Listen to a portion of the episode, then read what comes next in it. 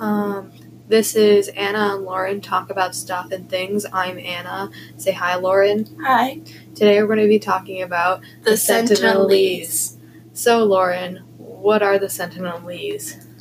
North Sentinel Island is the last place on Earth that is only inhabited by uncontacted native people.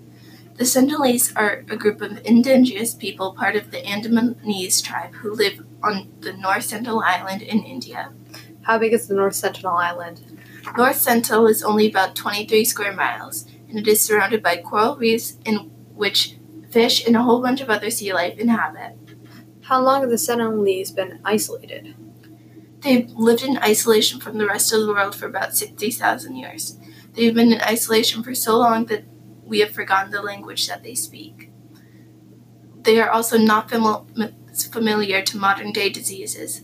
This means that they are more vulnerable to illnesses that might be normal to us. So, if we try to contact the Sentinelese, then we could give them diseases that they don't know how to de- deal with. In fact, they're, they're very primitive, so, so that they do not like most outsiders. How do they treat outsiders? Well, the Sentinelese killed a p- missionary named John Allen Chau for coming to their island and trying to spread Christianity.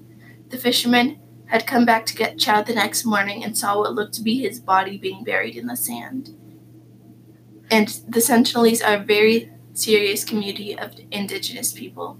It came as no surprise that they killed a missionary for trespassing on the island.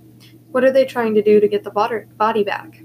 Well, um, the anthropologists are working with the police to try to create a plan to get the, the body back without coming into contact with the Sentinelese. But some people believe that the Sentinelese should be left alone because their rights and desires need to be respected. And those same people do not think that the body should be recovered because it could be dangerous for both sides. What's something else that happened to people who visited the Sentinel Island? Well, when a ship crashed into the in the shore of the Sentinel Island, the whole crew had to survive a week there with the Sentinelese trying to kill them.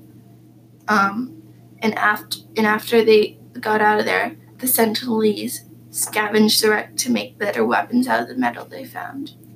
Have there been any friendly um, encounters?